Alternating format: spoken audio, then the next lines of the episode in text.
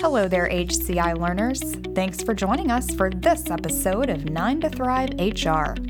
In this podcast, we team up with experts and practitioners in the field of HR and bring their knowledge straight to you as it pertains to the most pressing issues facing talent management today. Those topics we can't get enough of. I'm Holly Pennebaker, your host for today. If you're listening on iTunes, please give us a rating your rating helps other professionals and talent minded people discover the program. And for this show, I'm joined by Dr. Ben Waber. Ben is CEO and co founder of Humanyze, a people analytics company that uses digital and face to face technology to help companies answer specific business questions.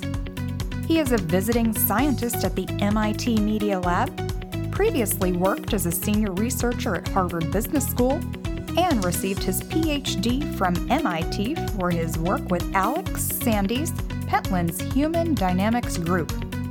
Ben's work has been featured in major media outlets such as Wired, The Economist, and NPR.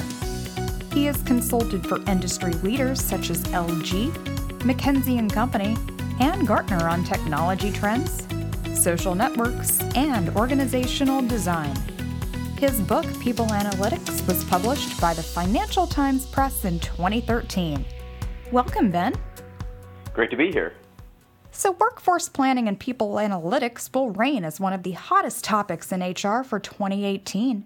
We're glad to bring Ben's passion for people analytics to our audience.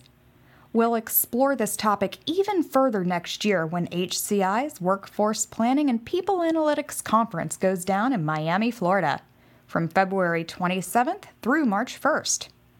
We have HR leaders from all over the United States gathering to speak on the value of making strategic planning and actionable analytics foundational to making the best decisions for your business. We'll get the excitement going today with a question and answer session with Ben. So, how is sensing technology transforming the new world of work? I think for you know a long time we've always wanted data about what actually goes on within companies.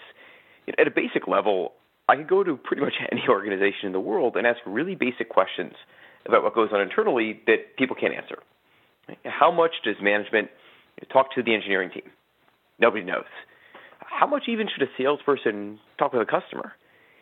And you think about how simple those questions are, how critical they are. And the reason that we can't answer them is we don't have data. You know, typically we might use things like surveys or consultants. It's not to say that it is useless, but we know how it's fundamentally limited. You know, if it's cold, uh, like it is here in Boston, you'll answer differently than if it's warm and sunny. Um, at the same time, humans just aren't recording devices. So even if I have consultants following people around, if I have thousands or tens of thousands of employees distributed all over the world, you can't actually have enough people that are recording and writing down what's going on. But the thing is, we, we have a lot of data about what people do at work. We have email, chat, meeting data, um, but now this sensor data about what goes on in the physical world. And all of us carry around a lot of sensors with us already. I mean, typically we'll have um, ID badges, or if you have the little badges that you use to tap into a door, that's a sensor. That's an RFID sensor. It's just a little radio. And if you put little RFID readers in the ceiling, you could figure out where everybody is. Besides uh, being a little creepy, that doesn't actually tell you how people are interacting, how they're collaborating with each other. Right? And so today you've got some of these next generation smart badges that are coming out. Um, you get companies like HID, Bluvision, Panasonic that are putting additional sensors into those IDs to do not just location within the workplace, but even things like movement, uh, temperature, other things like that. Um, back at MIT and then also at my company, we've also added other sensors like microphones, um, infrared, which enable you to look at literally at a millisecond level uh, who's talking to who, how people talk to each other. Again, not what people say, but really able to say things like how dominant is someone in a conversation, how much do different teams talk to each other. Um, I think with all this data, and of course, we'll probably talk about it later, you know, it's important to maintain individual privacy, so deploying on an opt-in basis, not giving individual data to companies, really feeding this back to individuals. But because now you have literally millisecond level data coming in on what's going on at the organization all the time and, and all of the world, that enables you to deploy similar analytics tools that we typically see online, you know, whether it's Google, Facebook, Amazon, you name it, um, we're really able to, first of all, use this data to understand the state of the world today, but then take that a step further and start to see, well, when we actually implement a management change, what impact does it have? And then, of course, we can proactively use this data to plan interventions, to plan changes, to roll out new training programs, or rapidly test different programs at the same time. And it's we're just at the beginning of this. So there are very few companies and even researchers that are that far along on it.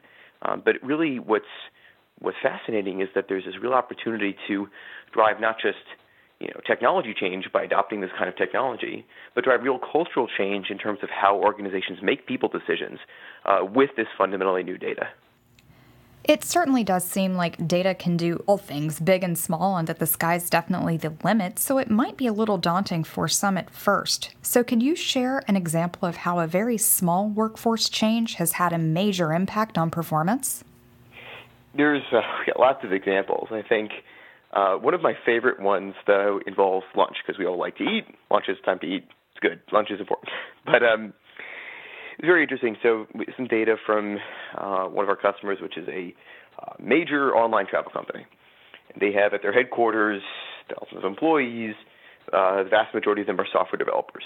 And for those of you, I, I'm a, a previously a programmer. Most people think uh, the stereotypical programmer is someone who sits in the corner drinking Mountain Dew and no one talks to them. And I do like Mountain Dew, so it's a stereotype for a reason.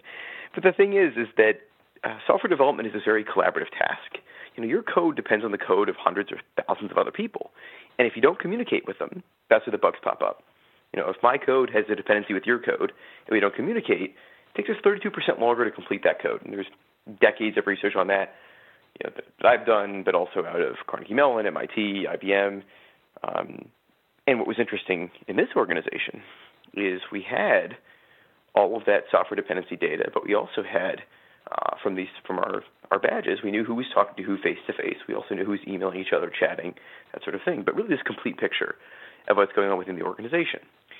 And again, what you're really looking for is when do people tend to talk to each other um, that they have these dependencies with, and were there for people who were the top performers who completed their code the most quickly, who had the fewest bugs, what did they tend to do differently than everybody else? And you saw something really fascinating, which is that it looked like these really effective people and teams, it looked like they were eating lunch with a lot of people um, every single day. And what was really interesting was that it seemed like every day they were eating lunch with 11 other people, sometimes 10, very rarely a 9, but it was almost always 11 other people exactly. And so that was kind of odd. And you look at the other groups of people, the lowest performers. And they were all eating lunch every day with about three other people. It was almost always three, and sometimes it was two, and very rarely it was one. So it was always three. So these two groups, the two bimodal groups, what was going on here? Why was it so different? And what you'd see is people would eat lunch in these bigger groups. And what was weird was that you didn't eat lunch with the same people every day. You'd eat lunch with different people. And then, of course, when you eat lunch with somebody and you talk to them during lunch, we saw they were much more likely to talk later in the week. And these people came from many different uh, parts of the company, many different groups. And so that meant that if you, again, had you know, a dependency with another team that you don't normally talk to, you now know someone on that team, you're much more likely to reach out to them, and that leads to a much higher performance. So that part of it made sense, but there was this basic question of why were there these two size lunch groups? We went down to the cafeteria of the company, which is where the vast majority of people ate lunch, and it became very clear what the answer was. Next to one set of doors, all the tables in the cafeteria had 12 seats. Next to the other set of doors, all the tables had four seats. and this was the thing, what was happening was people were coming down and they were sitting at uh, whatever table was closest to the door they normally came in. And that had a huge impact on performance. You're talking about you know 10 plus percent uh, you know differences in terms of milestone attainment performance. It's a big change. And it's funny because you think about how much time organizations will agonize over the org chart or compensation, and of course those things are important.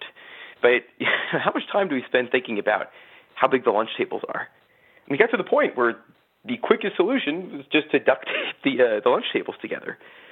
But I think it's fascinating because there's so many things like that about work that are so unoptimized and they seem so small and trivial, but they're actually really important. Right? The interactions that we have with the people we work with are just so critical. And it's not that we had to collect or look at the data at a millisecond level to see that big trend. It was something where, you know, just knowing when people are communicating with each other, really at an aggregate level across months, um, and combining that with some basic knowledge of the way the uh, the office is laid out, um, actually had a huge impact and are able to drive pretty substantial change. And you can convince the company that you should just invest in bigger lunch tables because you have pretty hard data to to back that up. Yeah, I never would have thought about the arrangement of lunch tables contributing to performance, but once you get the vision in the head of how they're laid out in the cafeteria, it certainly makes all the sense in the world. That's right. So, how prevalent do you think sensing technology will be in organizations in five years and then 10 plus years? In five years, I think the vast majority of ID badges that people have will have um, many more sensors than they do today. Again, today it's the vast majority of them are proximity sensors alone. Uh, within five years, um, certainly simple microphones and accelerometers are going to be the norm. Uh, again, you can get them to a size and a cost where even late next year, uh, I wager that a couple million people in the U.S. alone are going to have um, IDs with that enabled. Um, so within five years, that'll be the vast majority of those. Um, add on top of that, not just in our IDs, but also being able to fuse in data from cell phones, which all of us have, and of course are these very sophisticated sensing devices. And even beyond that, you think of sensors we already have today, whether in lighting systems to figure out if people are uh, in a room. Those little tablets you might have seen outside of meeting rooms that allow you to book rooms or not, those are also, again, sensing devices. And I think we're not far, again, from this pretty near future where we're able to understand at a pretty deep level. we we'll already have access to all the data we need to really understand what's going on in the physical world getting farther out, getting 10 plus years out, of course, things like um, having sensors integrated into our clothing, so you don't even need um, a, a, separate sensor. I mean, you might have even seen uh, Levi's just produced a, a jacket um, with Google where they've um, there's actually embedded um, sensors and conductive threads in the garment. And that enables you to talk to your phone and just brush your jacket to control some things. It's a little toy application, right? It's not that useful. Um, however, what is very fascinating is that when you're able to integrate those kinds of sensors into uh, clothing manufacturing, and you can literally wash this just like a regular piece of clothing, that means you'll have this incredibly deep data about every person um, all the time without needing additional devices. Um, on top of that, again, 10 plus years out, the actuation in the physical space. So being able to act to change the way the environment works uh, based on how people are uh, interacting or collaborating, what would actually make them more effective, and do that in a semi-autonomous way to really get the right stuff to happen. Whether that's the elevator letting people off on a different floor because you're probably going to have a good conversation there, whether that's the coffee machine moving around of its own accord so you get the right conversations to happen. Um, of course, to things that they even do today around you know HVAC systems changing heating um, or lighting to try to subtly change behavior. Um, I think that that's a little bit farther out. Technologically we can do that today, but it'll just take a little bit longer for that to become mainstream. But that's certainly really exciting. It's it would be like working in um, Hogwarts if you've if you've seen Harry Potter. I think that's that's the future. Workplaces will look will at least feel more like that. It'll probably look close to what we have today, but it'll feel like this much more natural uh, environment. Sounds like a world of new capabilities, but I'm sure some folks might have a few drawbacks or worries in mind. So, what privacy issues do you think are on the horizon in regard to tracking employee data? There are obviously a, a ton of issues with collecting, analyzing, and then feeding back this kind of data. Um, one of the big issues is that, particularly in the U.S., we don't have any regulation or legislation around what can and can't be done with workplace data. The way we deal with this today is we don't provide individual metrics spec companies, so you can't see what is Anne doing at Truth Theater on Tuesday. Right? There's a really good business case for that. We can all see how that could be abused. Um, on top of that, uh, our data is is anonymized even when it comes to us. We don't see names or anything like that. It's cause, again, I don't care which person this is. We need to see things at an aggregate level, who's on which team, those sort of things. On top of that, when we deploy sensors, we deploy on an opt-in basis. We give people consent forms, same as we did back when we were doing our PhDs at MIT, um, showing people the database tables that we collect, and legal contract between us and our users, saying we will not share individual data with your company. You're the only one who gets to see it. Um, we don't record what you say. We don't count how many times you go to the bathroom, and, and legally guaranteeing this. And I think these are, are common sense things which today go above and beyond EU privacy standards in terms of how we deal with data. Um, but I do think that that needs to be encoded um, into law, um, into regulation in the U.S. as well, if we're really going to get widespread adoption of this technology. Um, the way I've thought about it is if you're familiar with uh, HIPAA, um, which governs how your medical data can be shared, um, I think we need an equivalent regulation for the workplace. What that would do, first of all, for individuals, was provide them uh, default legal protections uh, for what can and can't be done with their data. On top of that, even you know me coming from a vendor side, makes it a lot easier for me. If we can say we're compliant with this HIPAA for work thing, then people know what standard we're held to. They understand, you know, for instance, for us in the EU today, it's actually much easier for us to roll out the technology because people know what the protections are. They understand that if we violate those, they can take us to court as well they should. Um, and I think that if the U.S. hopes to you know, really maintain our technological edge, we are going to have to proactively legislate this uh, because if we don't, um, someone's going to screw up. And then all the good things this technology can do, from reducing overwork, uh, reducing workplace suicides, from obviously improving performance, increasing retention, those sort of things that we've been able to do um, over the years, uh, those will be lost. And I think that any organization that's thinking of rolling out any sort of people analytics technology really needs to have this very transparent and measured approach with how they roll it out, uh, and needs to think long term about what's really the right way to do things. Um, and I think that's uh, that's how we deal with it, but it's going to grow in importance over time. All right, and we'll let that point take us to the end of today's episode. So thanks so much for spending some time with us, Ben. Really enjoyed the discussion. And of course, we appreciate all of our listeners for tuning in. Be sure to subscribe to this podcast if you enjoyed your time with us. You can find HCI on iTunes, SoundCloud, Stitcher, and on the YouTube channel HCI Talent. Once more, if you'd like to hear more from Ben, and join us in sunny South Florida for three days of workforce planning and people analytics excellence and expertise, register for our upcoming event. You can do so by clicking Enroll at the top of HCI's homepage, hci.org, then clicking the orange button marked View Conference Schedule. You'll find workforce planning and people analytics right there at the top of the page. For 9 to Thrive HR and all of us here at HCI, thank you for listening.